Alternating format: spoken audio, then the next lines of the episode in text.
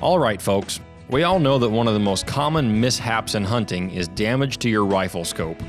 Last year, I found the solution to that problem with the Sthealthy Hunter rifle cover. It wraps around your scope and action securely to protect it from getting knocked off of zero or even severely damaged.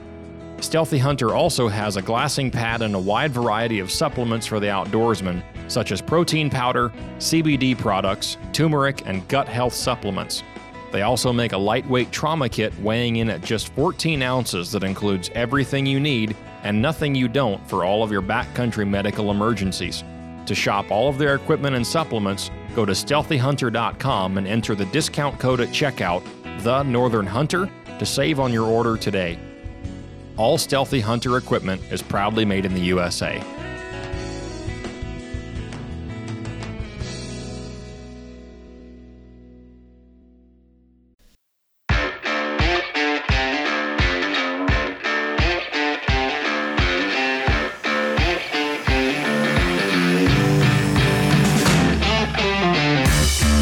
Listening to the Northern Hunter Podcast, home of all things hunting, fishing, and outdoors in Alaska. All right, everybody, welcome back to the show. My name is James Payne, I'm Ryan Humphreys. and uh, we are sitting down with uh, Lowell Gilliland, the uh, founder of Wrangell Gear. How you doing today, Oh, man? I'm doing all right. Pleasure to be here. Thanks for having me. Awesome. Yeah, no problem. Yeah, we appreciate you coming on the show. Um, we're uh, excited to talk about your your gear, kind of your background, your kind of what led you to creating this gear, and what what kind of stuff you make. So, um, guys, if you're listening to this, uh, if you like what we're doing here and you'd like to support us and allow us to keep doing what we're doing, uh, the best way to do that is to simply hit that subscribe button on whatever platform you're listening to us on. Uh, like the show, share it with your friends, anybody you think uh, would enjoy it as much as you do. Uh, if you want to help us grow, uh, there's a nice shop page. If you go to the w- www.thenorthernhunter.com, Right. uh, we've got a shop page with some logo merch there. Uh, new designs always coming out, and a nice partners page uh, that a lot of great companies have decided to partner with the Northern Hunter and offer discount codes and such. Uh, if you go shop from those companies, then helps them out and helps us out. Uh, keep doing what we're doing, grow and maintain. So appreciate everybody that goes and does that. Um, and uh, but yeah, so Lowell, I was looking at your uh, your website here a little bit, and uh, I just want to say ahead of time, uh, looks like you've got some pretty pretty high quality gear. Um, so I like the the items you have on there. Uh, they seem to be be really uh, purpose driven. I'll just say that. Looks like there was some experience put into the designs of. um, let's kind of start with uh, start with that. What's your uh, your background, kind of in hunting in Alaska? Where where'd you uh, you grow up? Uh, yeah. So I I grew up in Alaska, and Okay. uh, near Anchorage. Near Anchorage, okay. From a young age, I was always into. I was really into fly fishing. I mean, at like three years old, I got pretty hooked on that. Um, yeah. Oh, uh, really? fly fishing addict. Um, nice. that morphed into trapping and Okay. i ran a trap line for a long time and from there i'd always wanted to get into hunting but i didn't know anybody that Mhm. hunted so it's that Gotcha. that point where you're looking around you're, you're a kid you don't really know any you know you don't really know what you don't know and when, when you're that right. young you're really you know dumber than a brick with a hole in it but Mhm. through actually kind of a series of events. I was working for a family friend, uh, just working construction um, in the summertime, you know, going to high school. And he said, Ah, you know, go ahead and bring the canoe over. You can put the canoe on my dock and then you can go fishing after work. I was like, Well, that's pretty cool. Okay. So, Yeah, that's a good yeah, you know, it's one of those perks of working for somebody that lives on a lake. So I go out and, you know, go fishing after work. Well, I Mm. troll, you know, paddle the canoe around the lake, and uh, two doors down is this fellow's father-in-law, and he'd always see me go by, you know, I don't know, three times a week, you know, fishing after work, and so Dennis Mhm. asks uh, my employer, says, uh, "Well, who is that kid? You know, it's always out there fishing. He works for you. You know, do you think he'd be interested in maybe doing a little hunting?" Uh, I'm getting to the point in my, you know, age that, yeah, I need a little bit of help on a sheep hunt. How would he come as a packer? What do you think? Mhm. and that's how I got connected with really my my first and uh, probably the best mentor I ever had in the hunting world.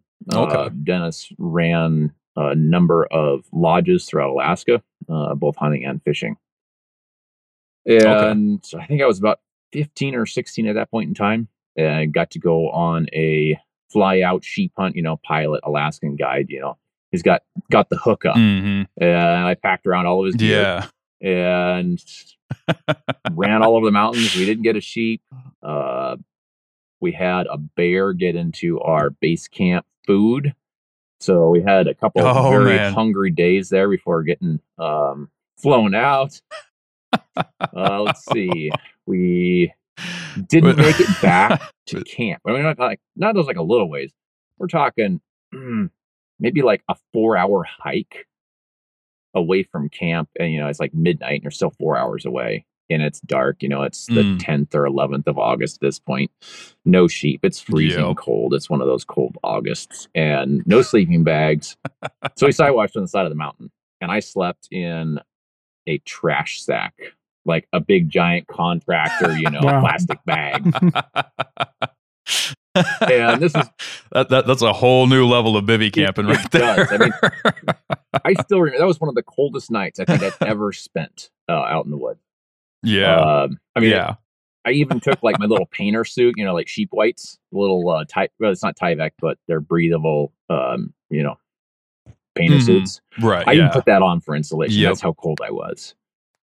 And you know, it's like you're looking for Man. the scrap of candy bar that's still in the wrapper in the bottom of your backpack because you have no food. Mhm. Ju- and, just you know, keep in mind, like a 16 year old, you know, teenage boy, I'm ravenous, you know. right. You can eat, yeah, What- eat in the kitchen, out house and home, and when you're at Yeah, home. you know, so yeah, putting out hunting No, that's- day, and then you don't make Yo. it back to camp, and then you don't have any food.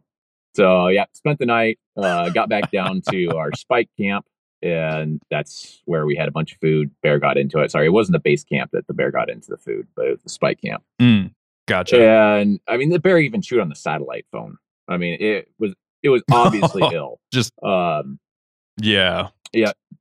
Just ransacked took- oh everything. yeah, destroyed the tents, ripped up sleeping bags, pads. It had a grand old time while we were I watched out on that. uh, man, oh mountain. man.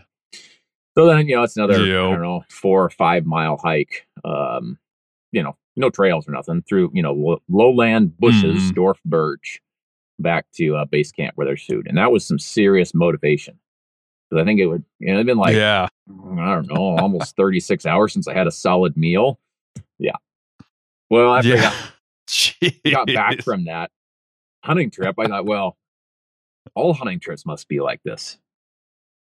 hmm so that was your first That trip was, out in that the was my woods? first hunting trip. No Wow. kidding. So you got the trial by fire. Uh, so, anyways, I, I was Yeah. hooked. I was like, this is definitely what I want to do. How how how do I hmm do more of this? And the key Yeah. was hanging out with Dennis, uh, and having a Yeah. uh, a strong back and not not complaining. Uh, Yep. and Awesome. after that, uh, gosh, we hunted hunted together uh, for maybe three years. Um, did some moose Okay.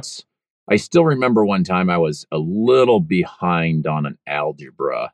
Um, yeah, and some algebra homework. I had to take school books with me on a fly out moose hunt in a super cub.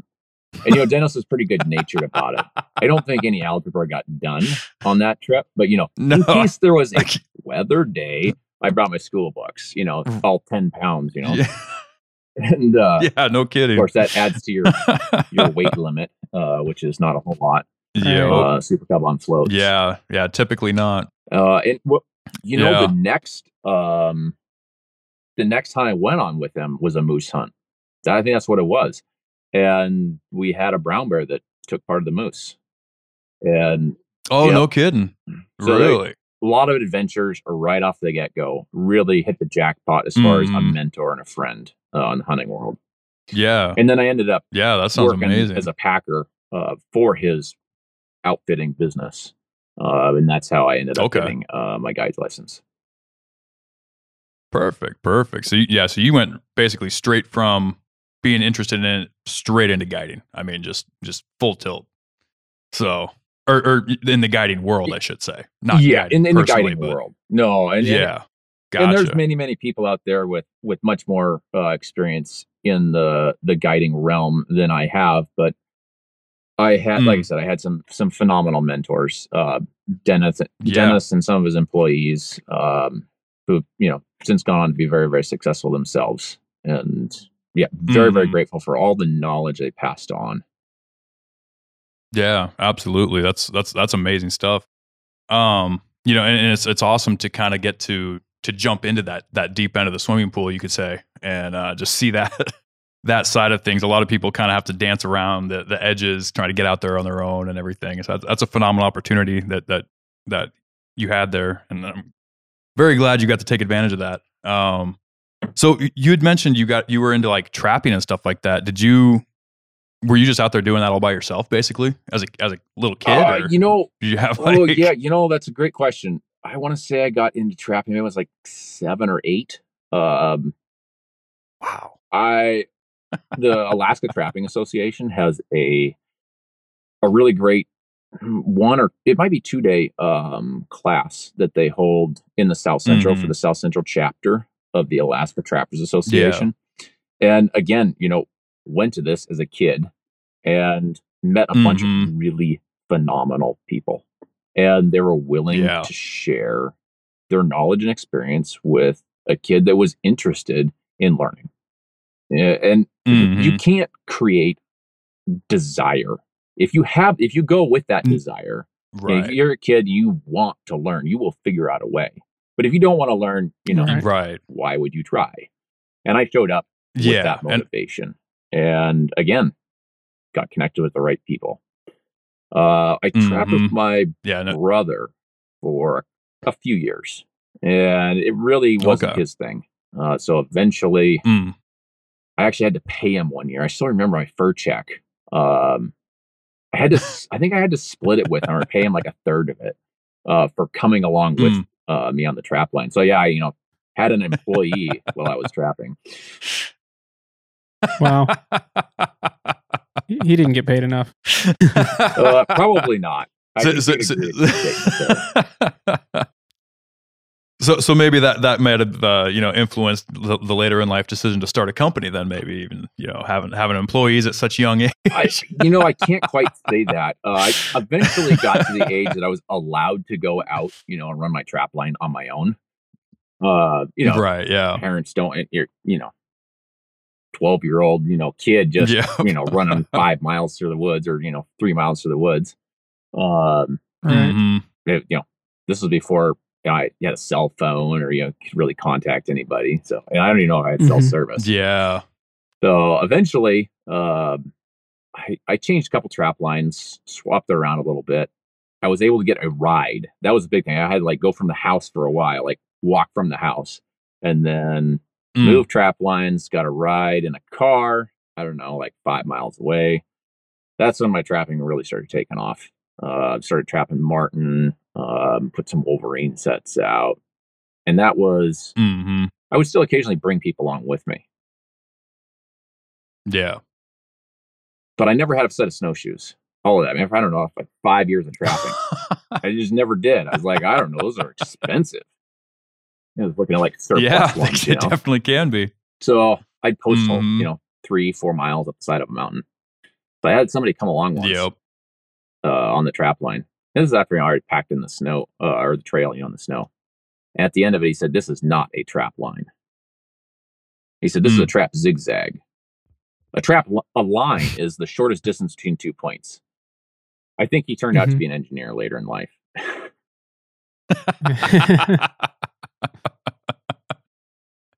Sounds about right.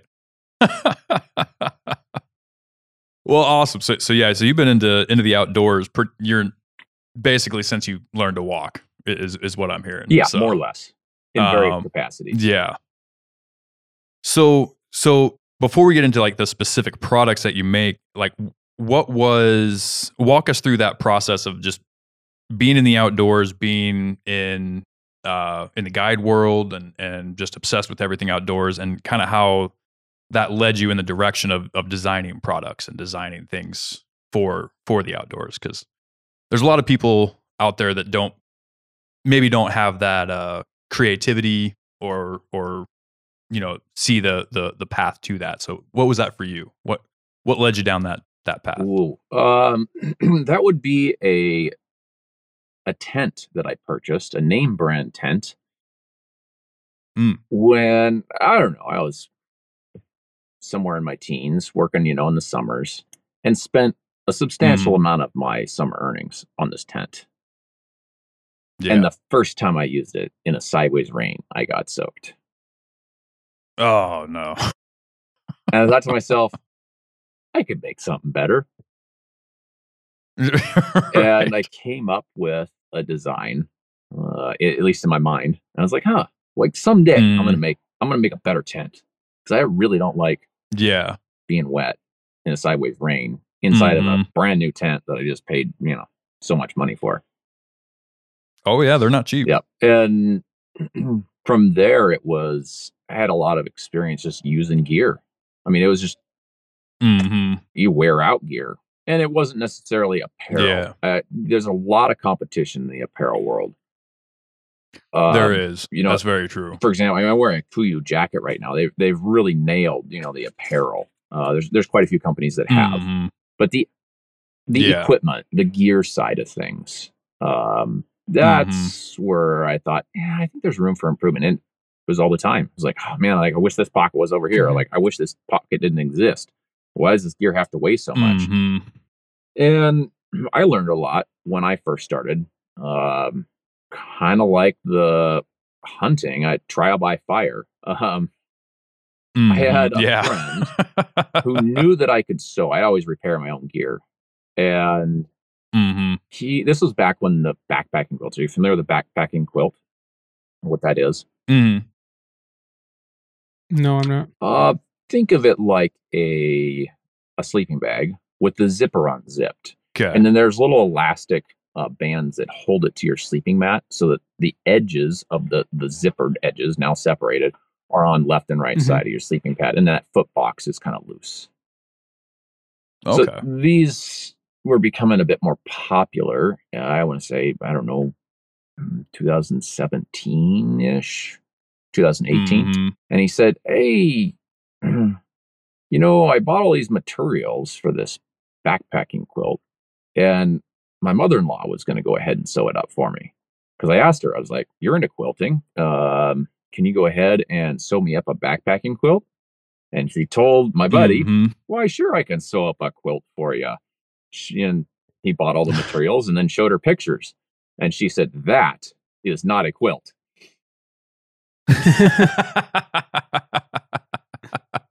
and so he asked me he's like well do you think you could sew it up and i took one look at it and said sure and i had absolutely no Yeah. idea how i was going to sew it up Mhm.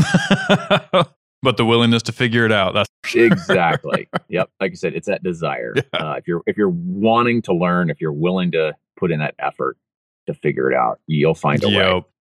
So i did. I, I had this little hobby uh Pfaff hobby machine and it's a Pfaff is a brand of sewing machine. And i figured it out and i sewed him up one and then his buddy saw his quilt liked it so much that i sewed up another one for his buddy. Nice. and that was kind of the beginning of the the custom gear and that's really how i started yeah. i started making some bags Okay. uh like waterproof zipper dry suit zippers uh in a like a duffel Mhm. style bag and then that Yep. morphed into backpacks and i used Yeah. i mean you're probably familiar with some of the brands out there of you know external frame backpacks um, here in alaska there's hmm like um, Barney Sport Chalet, Frontier Gear of Alaska. Mhm. A Right. f- you know, phenomenal products. Yeah, Some I used uh, while I was guiding. Um, hmm and I had had enough experience with the bag, and I had a little bit of an older model. But oh, you know, maybe one of these days I'll sew up something that's a little bit different, a little bit more custom. And then I had hmm a guiding friend of mine say, "Oh man, I'd really like to have you know a bag that's a little bit different." And eventually, I was contacted by an individual that said, "Hey, can you sew me up a backpack bag for this external um, freighter, you know, aluminum tubing freighter frame. And I said, sure. And I had no idea how I was going to sew it up. Right. You might see a theme here. I like the theme though. It's it's a professional winger. That's that sounds sounds like uh, a good route to be. But yep. So I, I sewed up uh, one, two, I think three of those bags, and they're they were the Okay. precursors to the Revelation 7800 uh, backpack, which is one of our Okay, products yeah. uh, now, the Wrangell products. So that awesome. yeah, backpack experience was yeah Mhm. trying it, trying it best, uh, figuring out yeah, Yeah, like okay, because not only is it sewing, but it's also patterning and teaching myself how to Mhm, pattern. yeah. And there's you know some CAD programs. There's there's some things you can use that are definitely helpful. Mm. But I mean, I don't know. I started a kitchen table. I mean, before it was even a kitchen table, it was like a lifetime set, table set up like in the corner. Uh, you know, collapsible table. It wasn't much. So I figured out how to Mhm. pattern, you know, trial and error. Um, you know, bought some cheap fabric, and then yeah. sewed one up. I was like, well, it kind of turned out all right. I think I changed this and changed that, and then I bought some more expensive Mm. fabric and went for it. Yep. Yeah. Well, and, and the patterning part, like I think a lot of people don't don't realize when you're sewing a custom piece of gear, that is the hard one of the harder parts. I I think. Um, not that I, I don't have any experience sewing backpacks in particular, but I, I grew up in a family of people who sew and, and watch them kind of figure out how to make different items of clothing and stuff like that. And uh and the, the getting the the pieces pre-cut to the right sizes and the right shapes and all the little indentations you need to do and all the different stuff so it all folds in nicely. I mean, that's it takes I'm sure that was quite a bit of trial and error. Oh, for sure. Yep. But yeah. Uh, so, awesome. anyways, yeah, the, the patterning, figured that out, um, kind of streamlined it, Mhm. digitized the pattern uh, after making a couple iterations of that, rev- the precursor to the Revelation 7800 backpack. And Mm-hmm. once I had it digitized, uh, then I started the quest of where do I get this cut out using, you know, an XY axis cut table, you know, a computer cut table, because. I'm not going to sit here for hours and hours and hours, you know, trimming out every single piece. There's no way I can ever scale this. right. And the, the scale side of things is that's a challenge for multiple different reasons. One of which is just Mhm. location. Alaska is a difficult place to do business. it is. It's very far away from It everywhere. yep. You, you ship up your your fabric, all your materials, uh, your Mhm. webbing, your buckles, and whatnot from the Lower 48. And then sometimes you make the product and then you ship it out of state because there's people out of state that buy it. You know, like, oh, you know, so much all the way shipping. back down there. Yeah, people complain about yeah. the price of equipment or made in Alaska or you know made locally. I'm like, you know, it, it, Mm. you cannot compete with a foreign made product. Right. You just can't, labor wise, uh, as well as just s- economy of scale. Yep. Right. Well, let's uh let's take a quick break, Mo, um, and then we'll. I want to dive into the, some of this gear you, you you make here.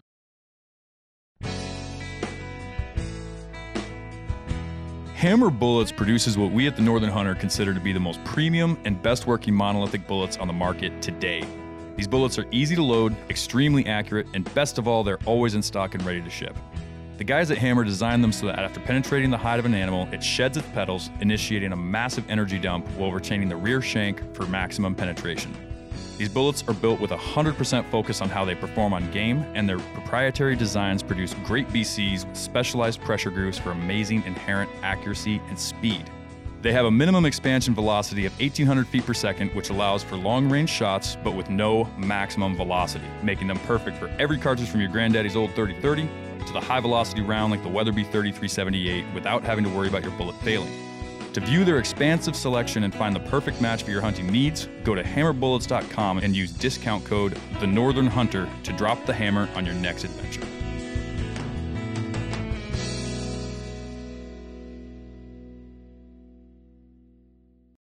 All right, so so you'd mentioned a couple times your your backpacks now, um, and the process you're going through, um, designing those. Um, tell us a little bit about. Uh, it looks like you've got two models here on the website.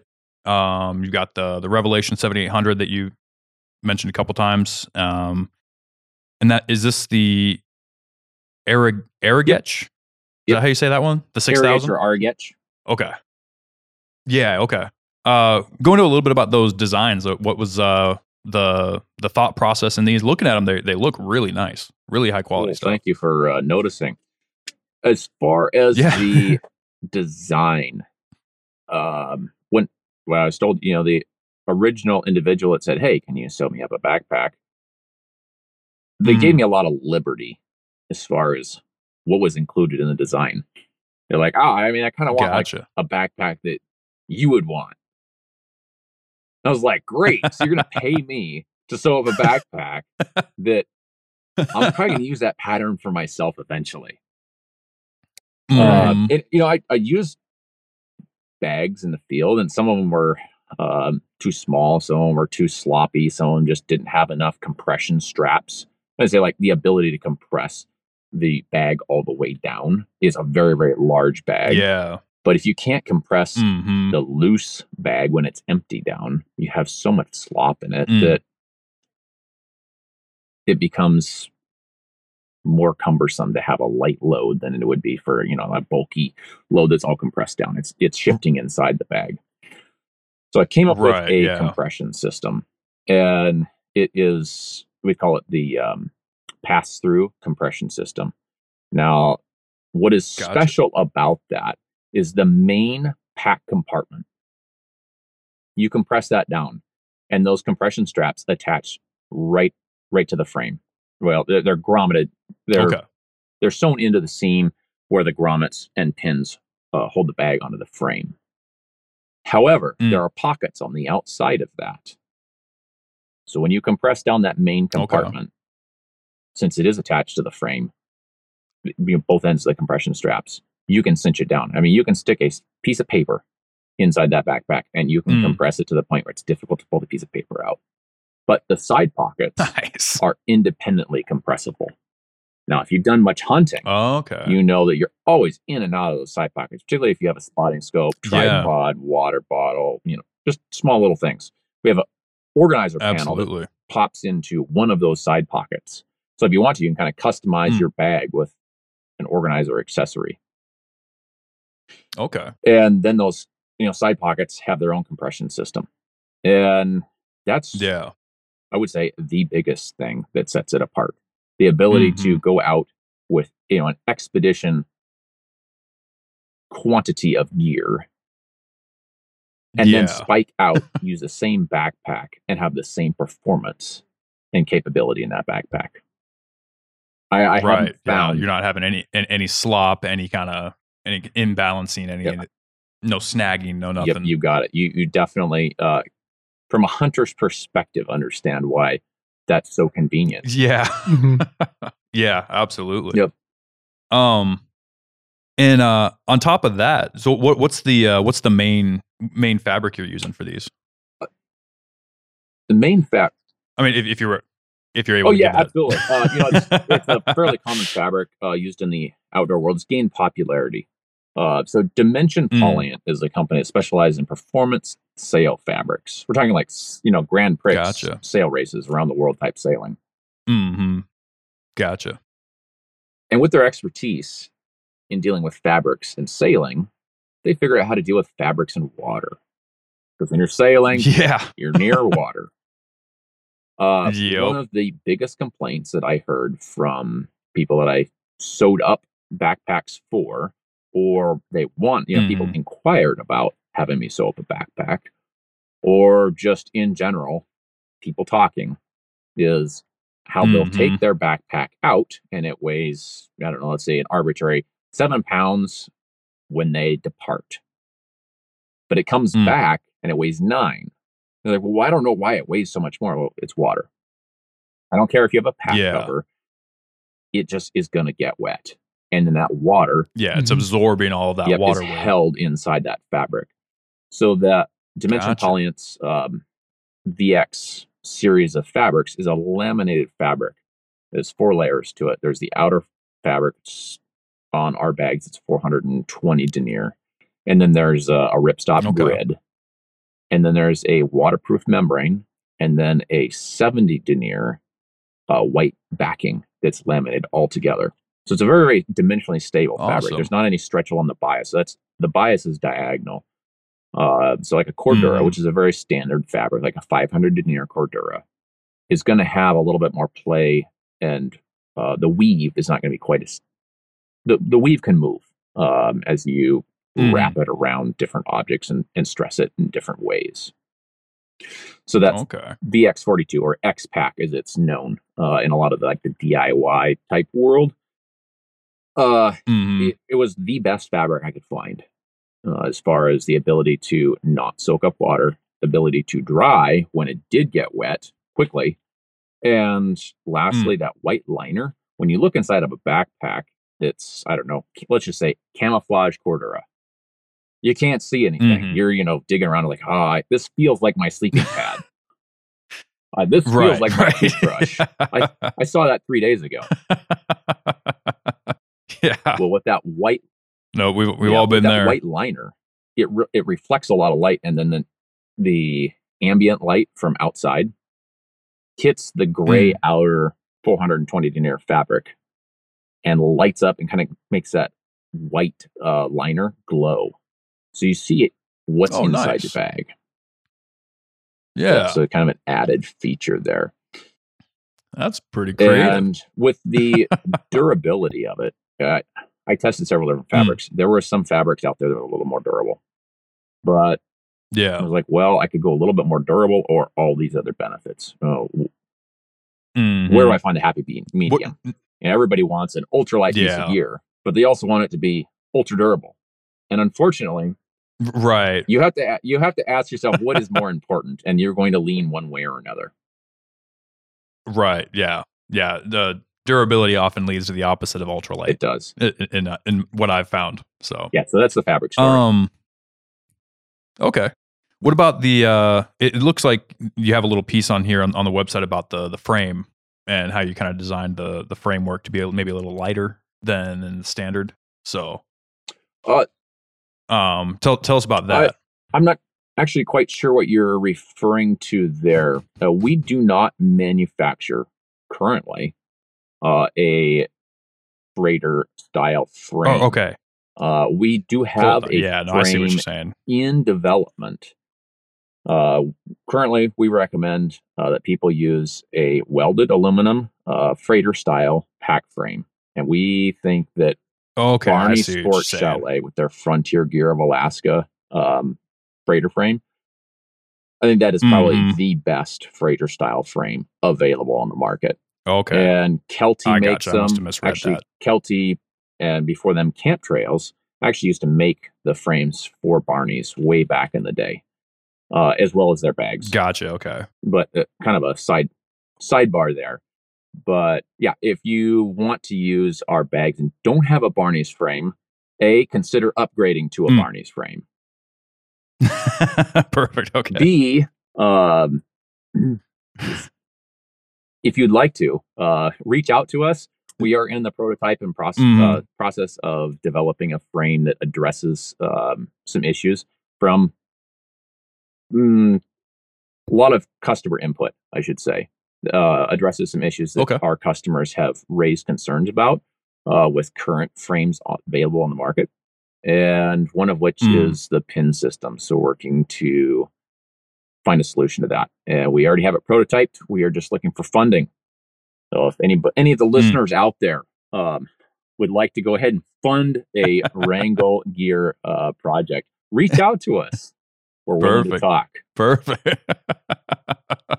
Absolutely, and I'm sure we'll we'll have all of your your contact information in the show notes of the show for anybody that might want to reach out. All right, so tell us about your first time bringing one of these out into the field after designing it. How was how was that that process? Hmm. So you said you, you made one for your friend, um, and you started designing these. Uh, like, w- was there a, a stage of you, you took it out, and then like there's like evolutions of the design phase, like kind of as time's going on, or, You- Well, the design has changed over the years. I mean, it's it's been refined, Mhm. right? Yeah. Uh, but Yep. originally, boy, I sewed up a bag and I just sent it out. The fellow's going on a goat hunt. He said, "Ah, I'm gonna I'm gonna test it on my goat hunt." I thought myself like, oh, that's really brave. Like I'm not really sure I'd do that, but it's not like the seams, you know, the seams aren't going to rip out, which is the biggest thing. The grommets were going to hold. Mhm. Um, if anything, it was Yeah. overbuilt. You know, back back to engineers. You know, an engineer will tell you, "Oh, this is how much material you can take off of this project, or I don't know, this road, this bridge, and it still be safe, right?" Mhm. Uh, with a Yeah. backpack, yeah, it's not necessarily unsafe, but it might fail or have a tendency to be more likely to fail. So I just overbuilt it. Right. Yeah. I mean, they're, they're so overbuilt. I mean, people ask, well, you know, why are your Mhm. bags more expensive? I'm like, well, all critical seams are triple stitched.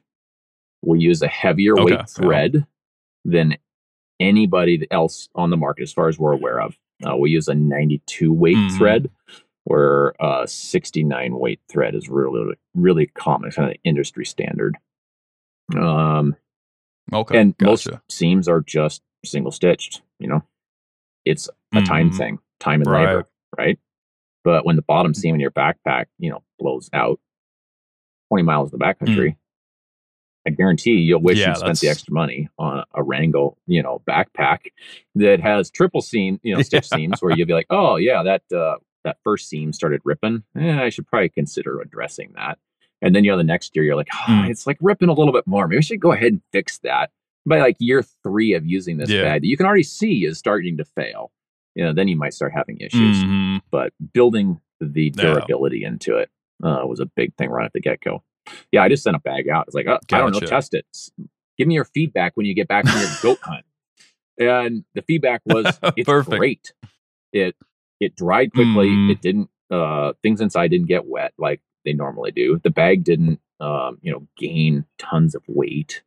Let's maybe Mhm. refine the compression strap system a little bit and we'll go from there i had shock cord around the outside for the side pocket compressions instead of Okay. webbing and i forget my reasoning for Mm. that i think it was like two ounces lighter or something not worth the Gotcha, yeah. hassle so i ended up taking those off uh, as far as like my own testing though um i don't know just abusing it it's like I, i've met people that can break Yeah.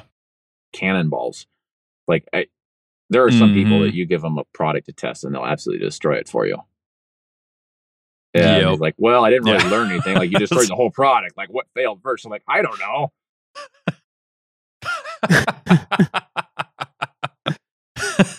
Yeah, I, yeah, I understand that. Yeah, you, you get, um, w- when you make the product yourself, I think you probably tend to be a little bit Mm. gentler on it. You're like, oh, like it's my baby, you know.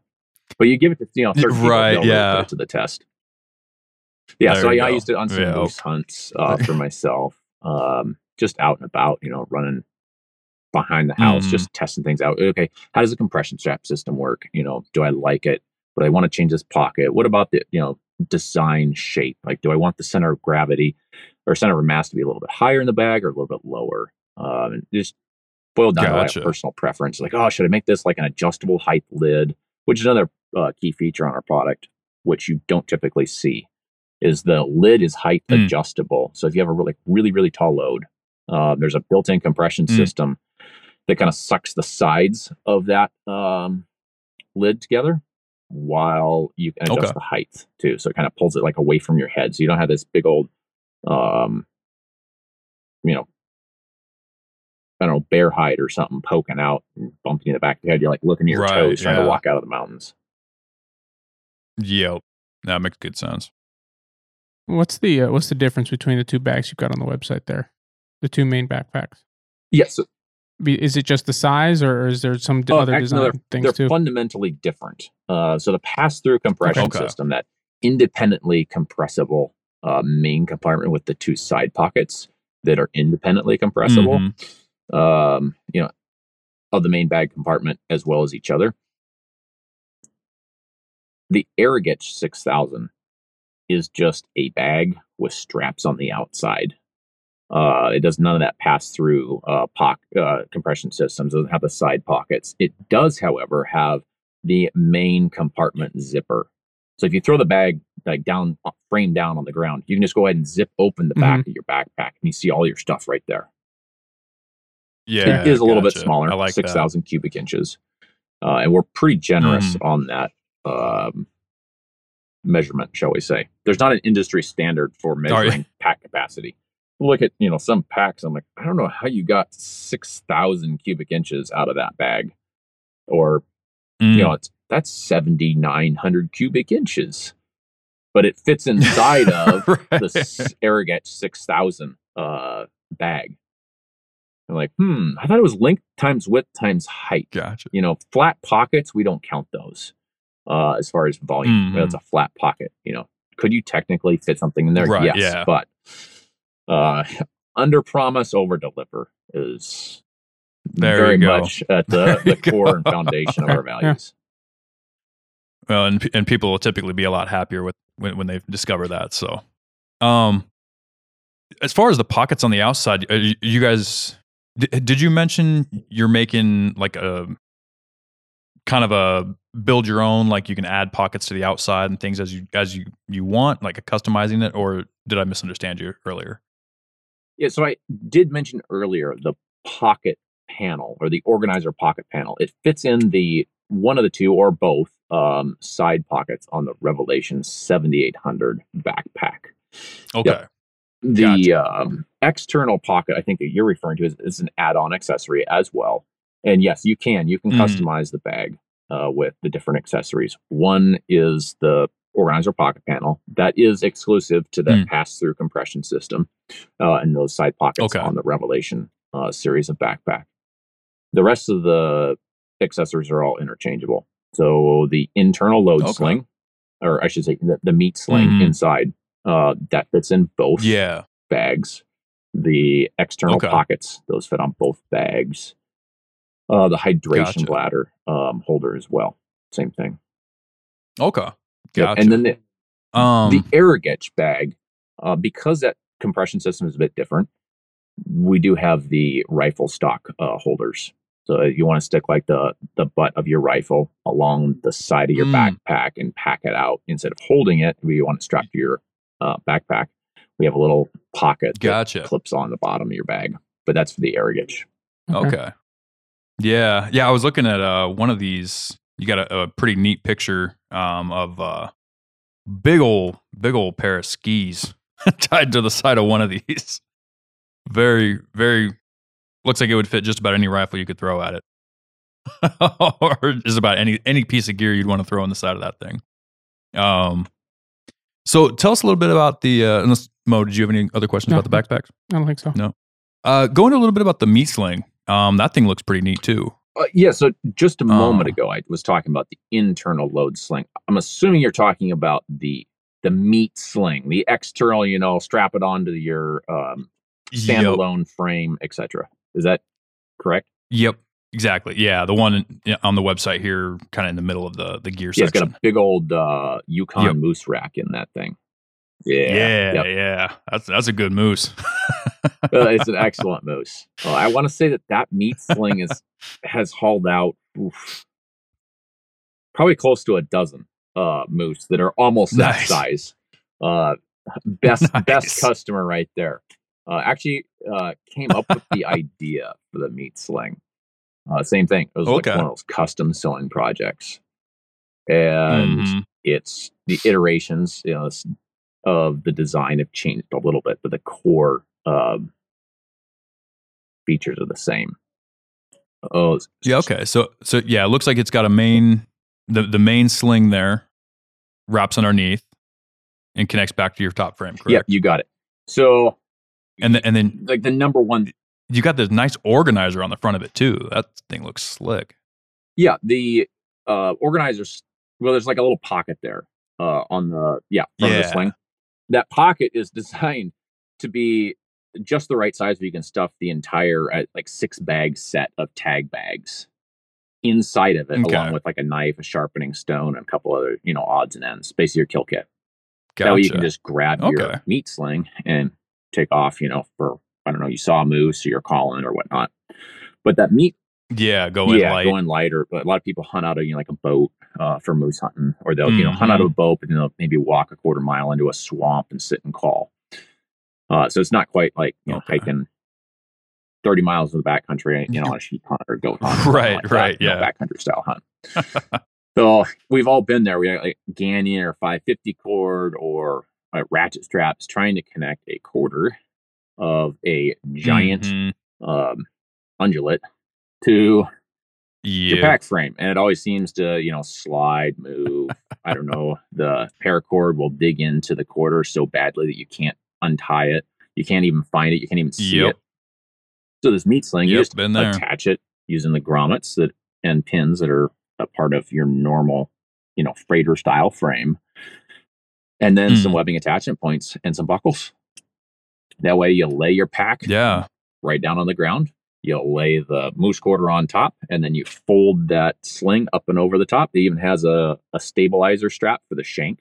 So you wrap the you know shank twice with the uh, webbing strap, and then buckle it and cinch it down in place so it's not you know wobbling left and right. Yeah. That's huge, honestly. For for for anybody listening that's that is, is looking to get one of these and maybe you haven't t- taken a moose yet, that's that's a huge thing. that that avoiding that wobble. The death wobble, Yeah. that's a good way death to put to it your right spine. It really is. It, it can change change a, a what would be an easy pack out into uh yeah, not so easy. Um yeah, no that that thing looks I might even need to look into one of You know, it, it's surprising I'm gonna have to hit, hit you up after this. it's surprising how many people order from Wrangell right after hunting season. Mhm. Oh yeah. after learning the hard lessons. yeah, it's like you know, you go first six months of the year, and then you answer questions, you know, you know, every week or or so. And as the business has grown, it's gotten more Mhm. frequent.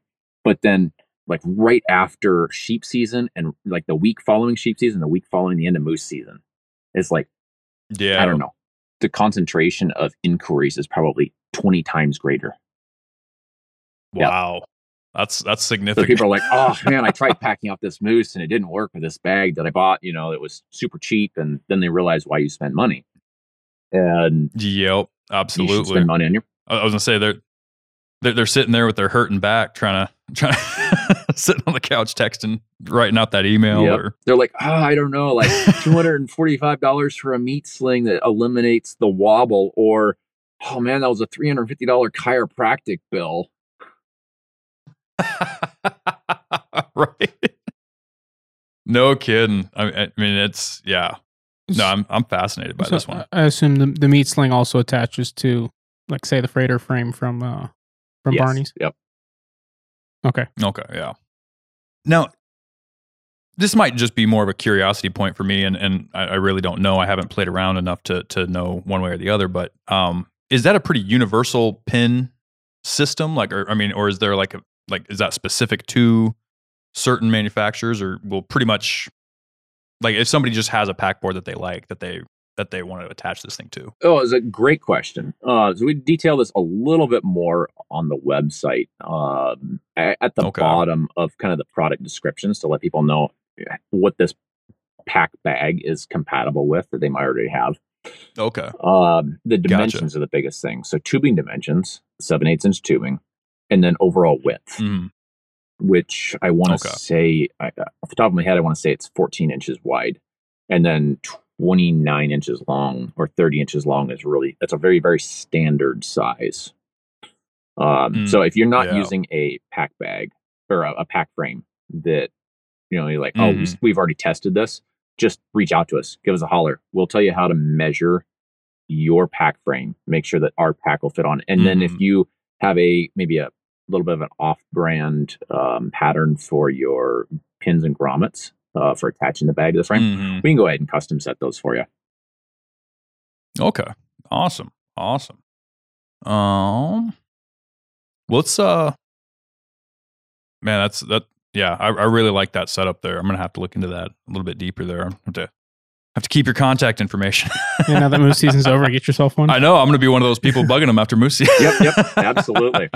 Uh, so All right. one more thing, uh, I guess Oh, I wanted to for mention about that meat sling. As long as we're talking about it, um, yeah. so blood is obviously one of the biggest things we deal with with deg- degradation of gear Uh, nylon, Mm. as a general rule, is a really great fiber, but it does Mhm. absorb moisture. Now, like it's actually the fiber itself will absorb, not like in between the fibers, but the fiber itself will will pick up moisture. Uh, like nylon Yeah. buckles. Um, if you let if you sit those out like I don't know a Fairbanks winter, it's dry. They'll end up cracking. Yeah. Uh, um, Yep. uh, POM, I forget it's uh, poly something or other, um, is typically what buckles are made of as a result of that. So same goes for nylon. Okay. So if you throw uh, like a nylon buckle in like a little bag with some water, it will actually absorb the, the nylon buckle, you know, hard nylon will absorb moisture. Well, No kidding. pack fabric, you know, like Cordura, for example, not not to hate on Cordura, they make a really great product, but it does soak up Mm. some moisture. Gotcha. And when you're dealing with blood, well, blood has water in it, so you're going to soak up, you know, get blood Yeah. stuck in um, the fibers typically of nylon, and then it rots. Yeah. Well, that's a huge Yep. issue when you're dealing with out quarters. So we went and you're probably familiar with a pack raft, right?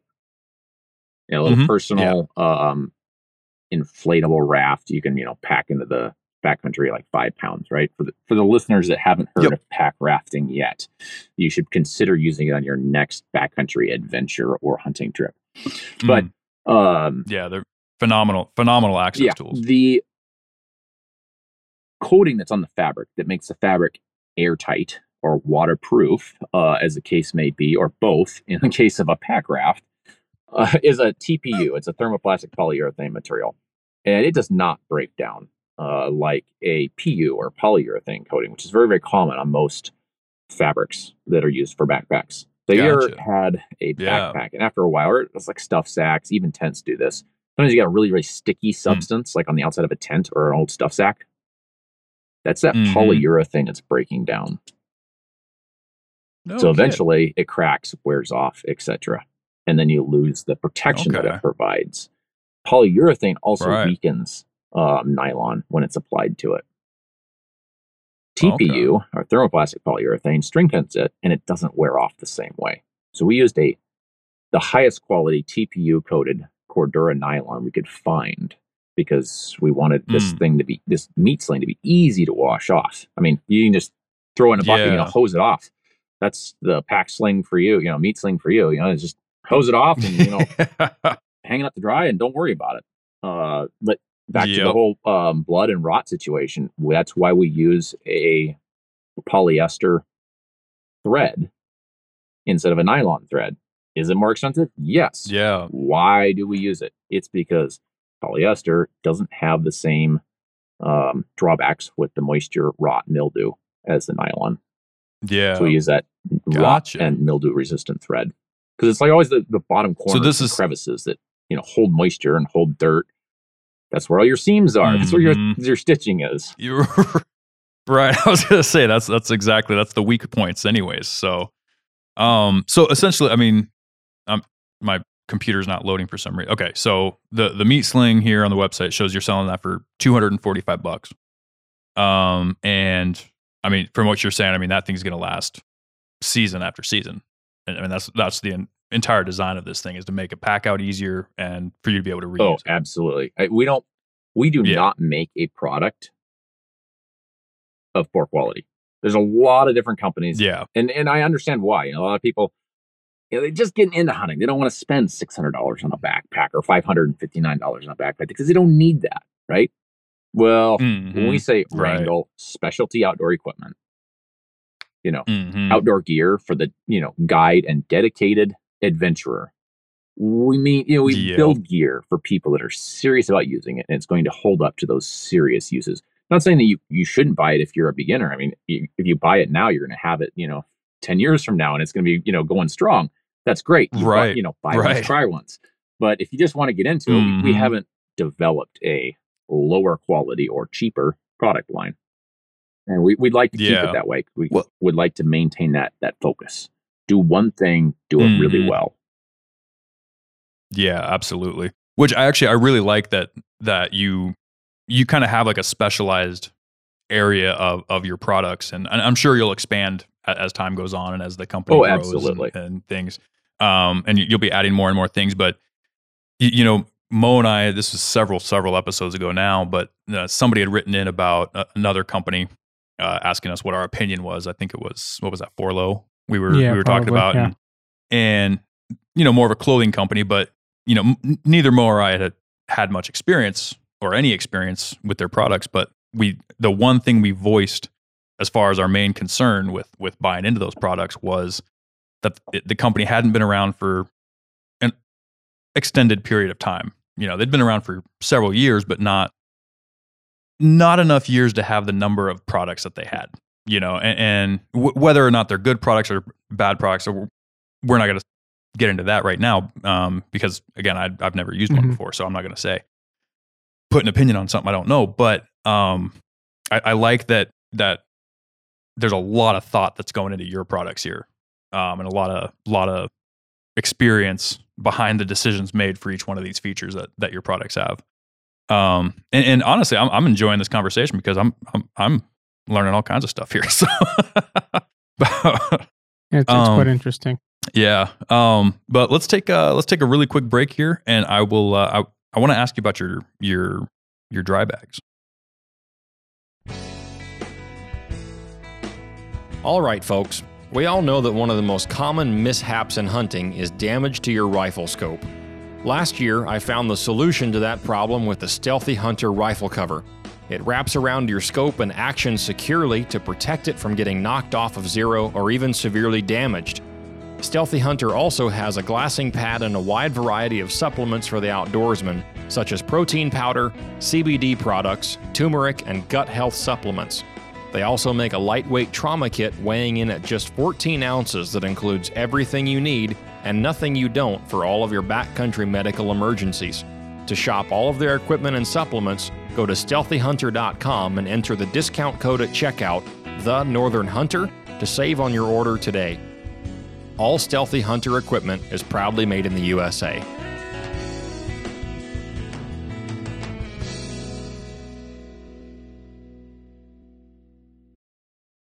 All right. So the last uh, the last two products I see here um, that I, I'll, I'll ask you about looks like you've got a couple duffel bags uh, that people can get um, for packing stuff in. It's gonna be handy for you. Got one here that's on a sled. Um, I can imagine these would be done a little bit of boat hunting in my day. Imagine they'd be pretty handy for a boat or strapped onto the back of a wheeler. But you've got looks like the captain's duffel and uh, the Wrangell 100% waterproof duffel um, as available options. Uh, go into a little bit about those ones. What what are the design features? What makes them different? Oh, absolutely. Uh, I tell you what, I will start with the captain's duffel. Um, All right, so with perfect. the background, you know, in guiding, um, running fishing charters or just being in and around boats, it, it- like as a captain, you always got like the spare jacket, you got the thermos of coffee, you got your lunch, you got you know all these other odds and ends you just need as part of your Mhm. daily job. You just want like a nice, durable bag to stick them in. Mhm. Absolutely. But most duffel bags are dark in color. And when you stick stuff in them, it's just a black hole. You're like, oh man, like my sandwich is in here somewhere, but like, oh, that's the headlamp. That's, you know, a shoe. That's a pair of, you know, pair of socks. Oh, that's my coffee Yep. cup. It's empty. oh, it's now leaking, you know, because I can't see. And like, where's that sandwich? And you can't ever see it. This big giant black hole. So back Yep. to the Dimension Polyance X Pack Mm, yeah. the inside of that duffel bag is that white material. Light hits Okay. the side of that backpack or that um, duffel bag with that uh, X-Pac material, makes it glow. You can see inside. Mm, Uh, other than, Awesome. It is a fairly simple design. It's got two-inch webbing, Yeah. wrap around durable handles. I mean, they're just practically bomb I, I do like that. Yeah. I, I was looking at that. Yeah. The handles come all the way around the bottom of the bag and back up the other side so that, I mean, there is no ripping that off, essentially, it looks like. It So- would it would take a um, It- serious effort to rip it off. Shall we say? yeah. Yeah. Looks that Yeah, way. there's also a little organizer pocket panel, uh, or organizer pocket you can snap in, and that goes on the other left or right. You can swap it out, or you can get you know a separate, Oh, awesome. um, you know, add two pockets if you want. Uh, it's got a water resistant Okay. zipper. Uh, it's the same zipper material that you'd find like a rain jacket. Yep, Okay, so it- gotcha, some yep. people call it. Some companies might call it a waterproof duffel, but the seams aren't sealed. It is a Mhm. waterproof material, and the zipper, you know, Okay. it's the same as on your rain jacket, but it always leaks a little bit. So it's not 100% waterproof. I mean, it's highly, Okay. highly, highly water resistant, but it's not waterproof. But for like ocean ocean spray or anything like that, I mean, it's not your stuff's not going to get soaked. Just if it don't, if it goes overboard, you might not be 100 percent safe, kind of thing. And you know, even a lot of like roll top go. dry bags, you know, roll top dry bags, even though they're like fully welded seams. Well, roll top is, you know, dry bags is a term, just like dry suits, for a certain degree of Mhm. dampness. Okay. Yeah. That's a good way to put that. Well, and, and you know, the funny thing is I've I've used dry bags for I mean, golly, over a decade now. Um, for everything, you know, and, and like you said, they're they're an absolute black hole once you go try to find something in there. Um, yeah, yeah, I got one one new one this year that is kind of a side open duffel, and that one's okay, but it's still pretty dark, especially if you're kind of in those those later light hours because it is black. You know, it's straight up just a black bag, and it's solid rubber, and it's just you know you can't see anything through there. So I, I like the thought process put into this one. Um, looks like you just got the one size right now, the 40 liter. Are you planning on on making any more? Uh, yeah, any different you know, sizes? uh, Okay. actually wanted to expand that. It's been more of a keeping up with demand for the captain's duffel than the 40 liter. And you know, once Yeah. we are able to uh, sustain that, uh, we do want to add some sizes. You know, all the way up to probably like 120 ish liters.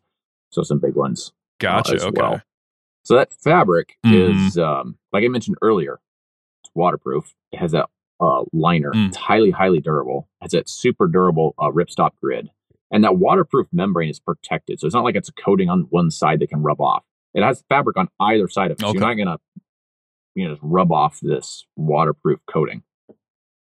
But Gotcha, that fabric okay. is very stable with temperature. So you mentioned a dry bag, like roll top dry bags, Mm. Yeah. classic, right? They're uh, PVC um, type material, and when they get cold, Mhm. they get stiff, really stiff, to the Yeah, point that you can't they even, do. Uh, unroll them, or they just crack when you try and manipulate the fastening um, or roll over system. The Yep, I've had a couple of them crack on me before. So the X-Pac or Dimension Polyant uh, VX material, yeah, I've tested it down to 40 below. You know, Fairbanks, Nice. January, try to like rip those handles off. You know, as it's sitting outside, it gets really, really loud. That uh, material gets really, really crinkly, and it sounds super weak. Okay. Uh, but haven't been able Yeah. to rip it yet. Yeah, Okay, so really awesome. great for yeah, Awesome. cold weather or like throw it in a pulk, snow machine, sled, uh, things like that the Mhm. corners on that uh, are really kind of like the secret sauce. That's what makes that bag different. Uh, so looking at the Gotcha. actual dimensions of it, it's I chose those dimensions when I went through the design process. Like, well, what do you stick in this duffel? Well, hmm I don't know if you're familiar with the golden means, but it's a Mm-hmm. ratio. Uh, you look it up. I, I don't need. I won't explain it here uh, or get into too much detail, but Yeah. it's a very common ratio that you'll see in in nature or and we see it in products because it's like aesthetically pleasing to the eye. It's like the proportions of like length Oh, to okay. width to um height. And it's like, okay, okay. how can I mimic that in a bag so you can functionally fit more into this bag because it mimics the dimensions of what's already what you're sticking into it, what's already manufactured. And then the multi-radius corners, instead of just saying, oh, that's gonna be just a you know part of a circle. No, I actually made a gradual Mm. changing radius. It's not just Yeah. like, oh, it's eight inch radius. No, it's a bit more complicated than that. Well, the reason why I did that is you get more functional capacity out of it. So 40 liters, I mean, it'll swallow th- like a three day um,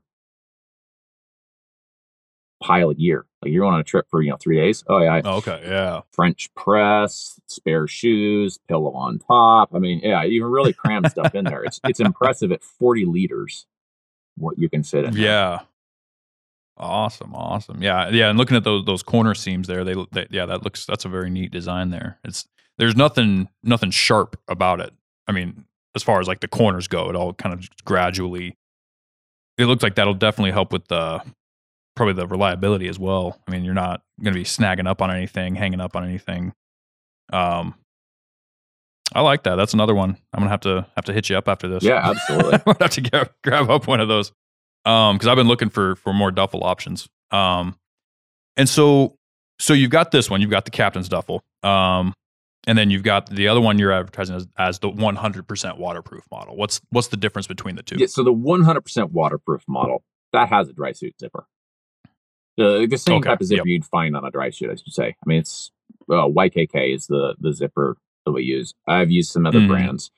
Um, have found YKK to be the best option uh, as far as durability, Okay. price point, availability, etc. Uh, so it's the same idea. It's like a captain's duffel, very very similar proportions, but it has a dry Okay, suit zipper. yeah. When you close that sucker up, it is submersible. There's a little air valve in the Okay. corner. If you fly with it, make sure you open the air valve. Otherwise, you'll blow the zipper open. Oh, oh yeah, it's like bunny boots. That's you good, know, yeah, kind of like kind of yeah, like bunny yeah, boots. Yeah, I was valve, you're like, oh, man, why do my feet hurt?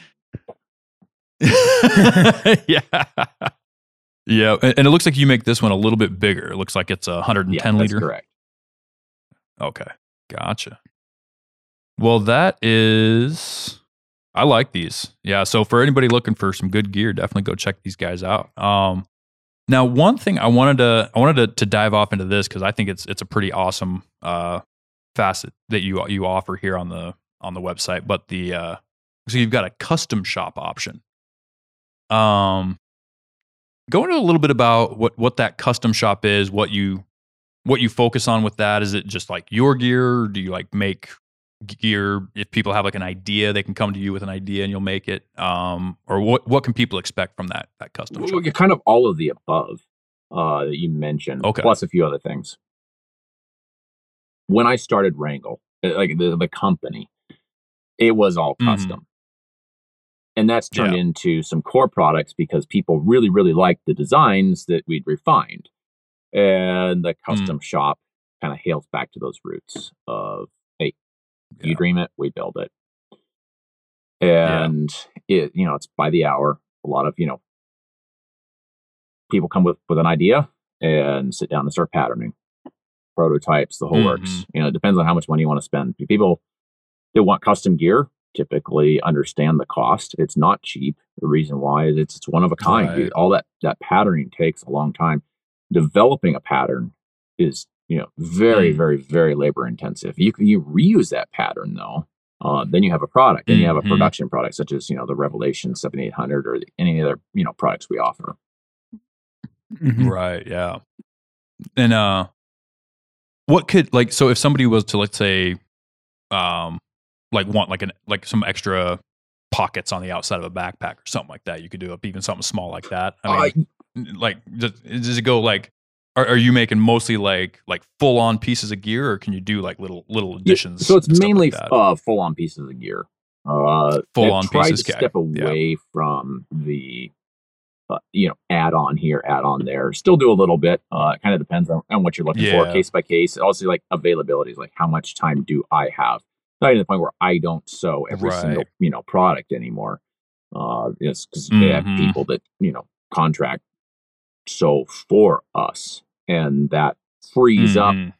time to be able to do the custom projects. Mhm. Right. Yeah. Spend more time on the design and and, and all that Yep. stuff. So perfect. Perfect. Um, well, Mo, what kind of questions you got?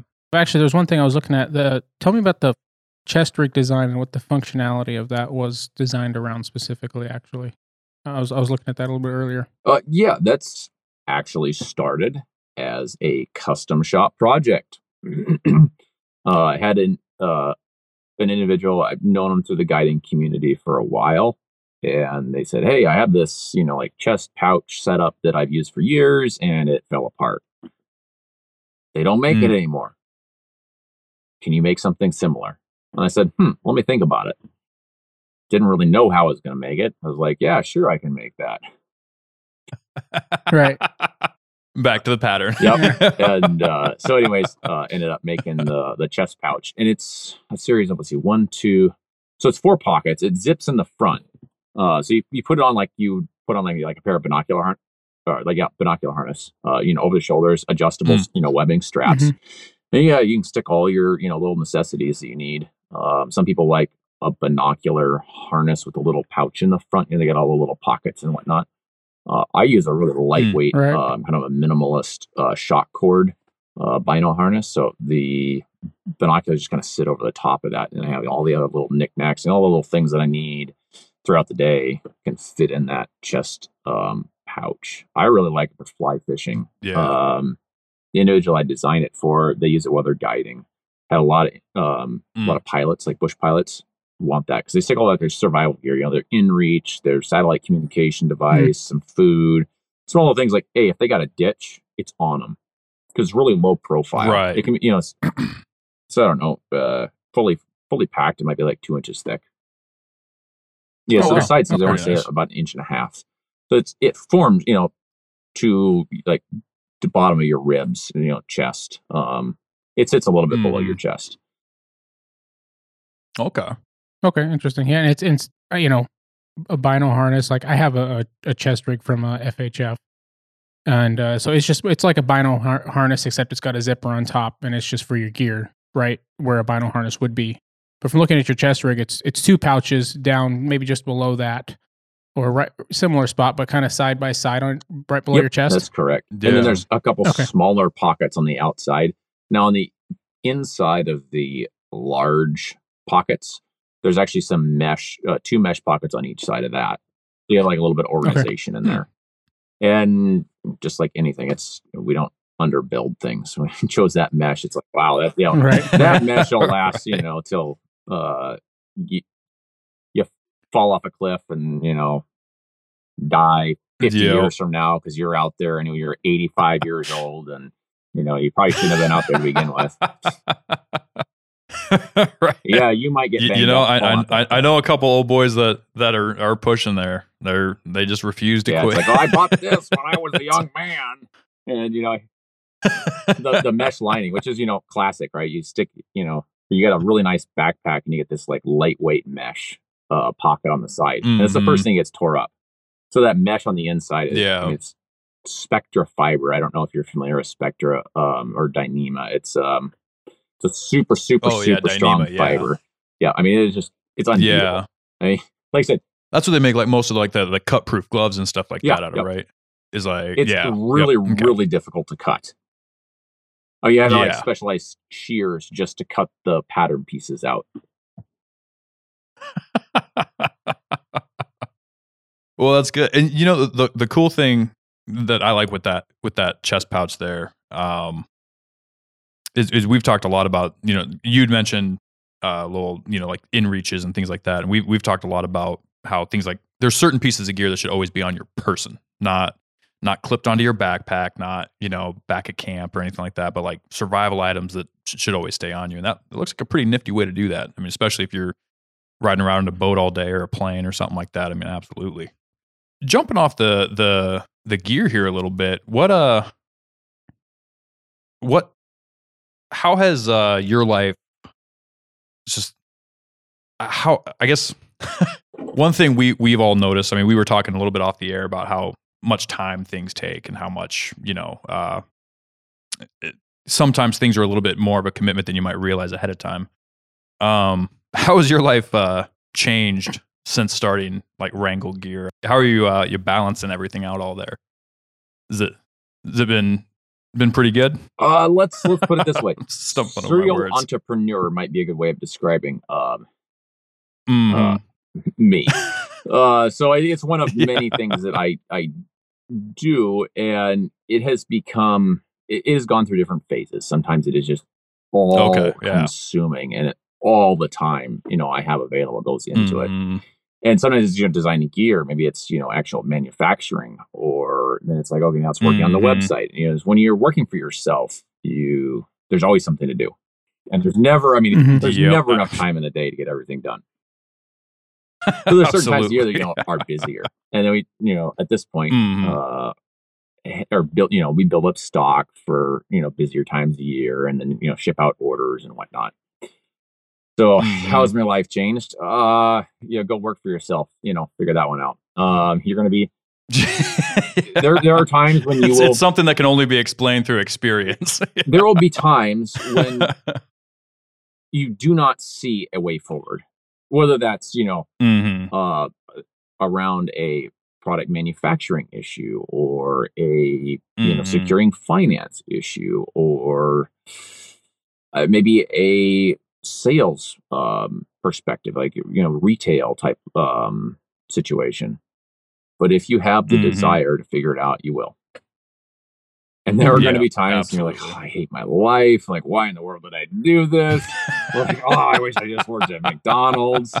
Oh, like punch my eight and go home. Yep. uh, so i would say that you know working for yourself Uh, um, hmm. If you Google why do most businesses fail, you'll get a variety of Hmm. reasons. I think one of the number ones is just like financing. But when it boils down Yeah. to it, the number one reason why businesses fail is because people quit. yeah. Mhm. They get overwhelmed. They- yeah. They, and they, they might quit for a variety of different reasons. They might not, they might look at it and say, "Well, the amount of time and effort of putting in this isn't worth what I'm getting out of it," and that might be one thing. And but but they do they quit, or they don't don't look at it in a way that allows them to adapt and be flexible and overcome. And we all get stuck in those ruts, myself included. Um, and sometimes you're sitting there and you're Mhm. like, oh, "Man, I just cannot see how I'm going to solve this problem." What you really need to do is just like go fishing for an Mm. afternoon. Come back and look at it a little yeah, right. differently. You're like- yep. Yep. And there's a lot of value Yep. in that.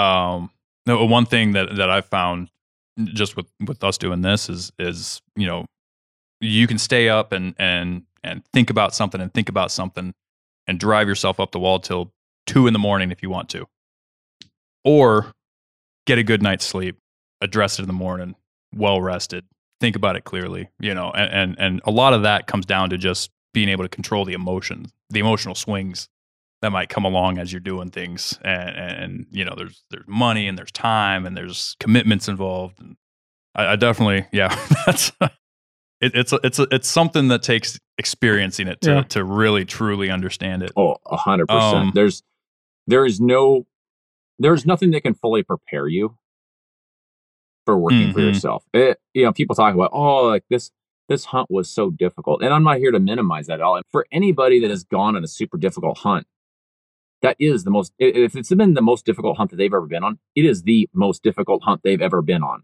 and it's universal Right, yeah. for you know each individual. It's one of those few things that like oh, well, that is a level ten to you miserable.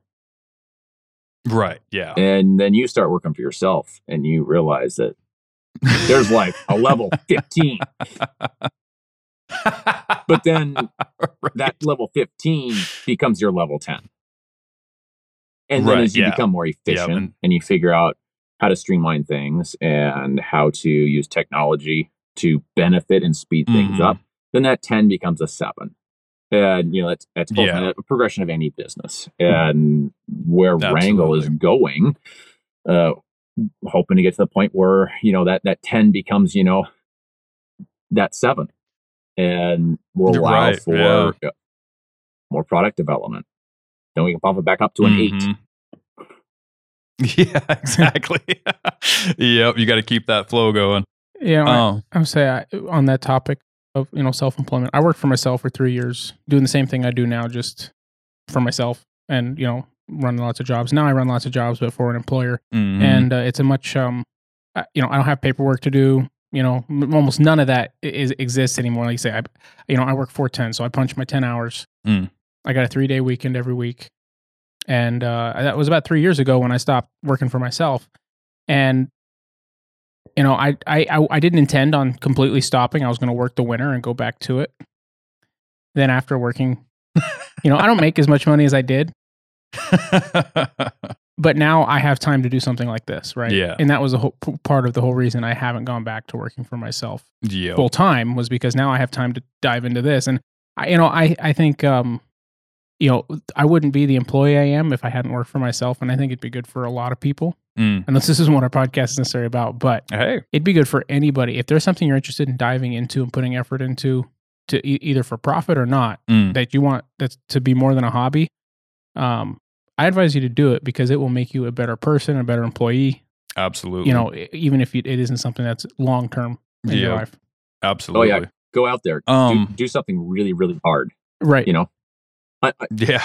Challenge you yourself. challenge yourself to the point that you realize that there is that you know level 15 and then that level 15 becomes your Yeah. level 10 and then next time you're faced with that level 15 whether that's in life or business or just i don't know on your next hunting trip you're like oh Mhm. yeah okay i can do this It- it's Yeah, a lesson right. learned it's like okay yeah, yeah it can suck this much and i'm still okay Yeah, exactly. Yeah, and, and then you find out your your limits are usually way past where you thought they were, and and it's it's amazing how freeing that is too. oh a- absolutely Um, when, Yeah. yeah. Are you are you still able to uh, get out and do like the guiding and all that, or um, is is this kind of eating up a this lot is, of that time? This is or- eating up a lot of that time. Yep. The the Yeah. ultimate goal is to be the guide that has an outdoor gear company. Yeah. Yep. there you go. Well, we're uh, we're we're we're hoping you get there, and uh, you know we, we've had a great time, great time chatting with you about your about your gear company, and uh, and yeah. Um, what time are we at, Mo? I'm not exactly sure, but somewhere around just under an hour and a half, probably. Perfect, perfect. All right.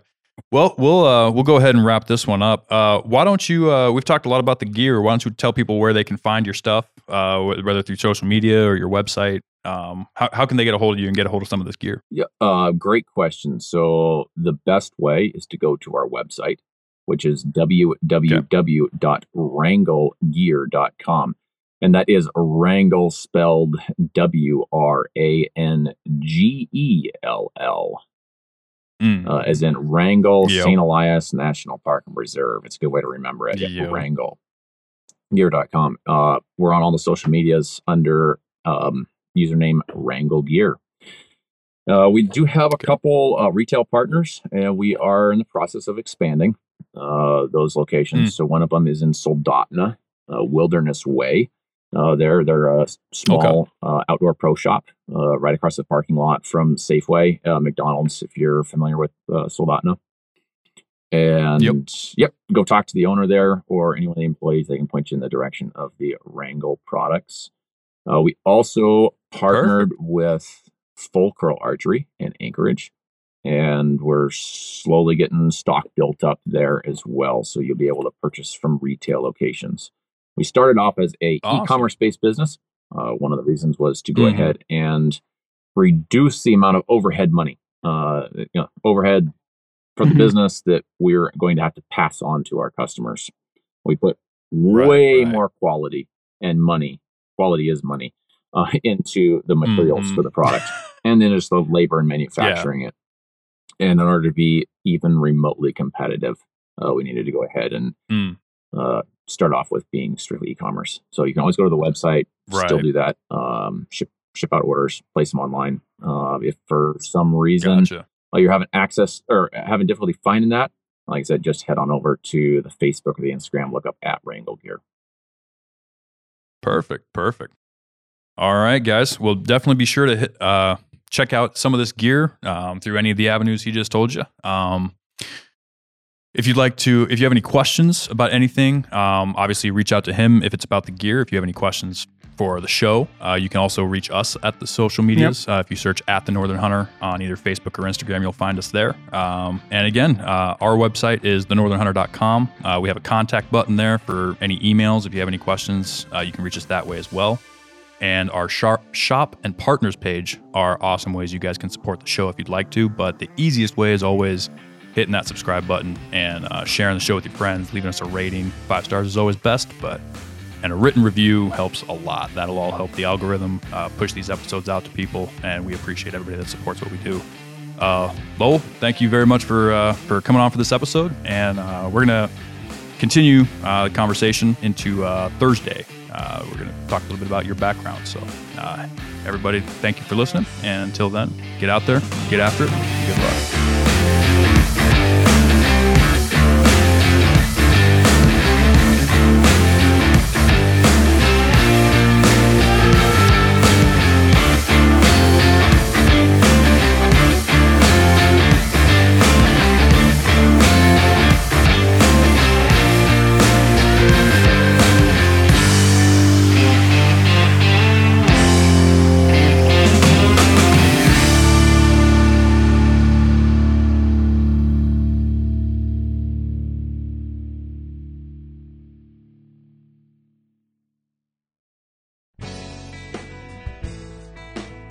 All right, folks.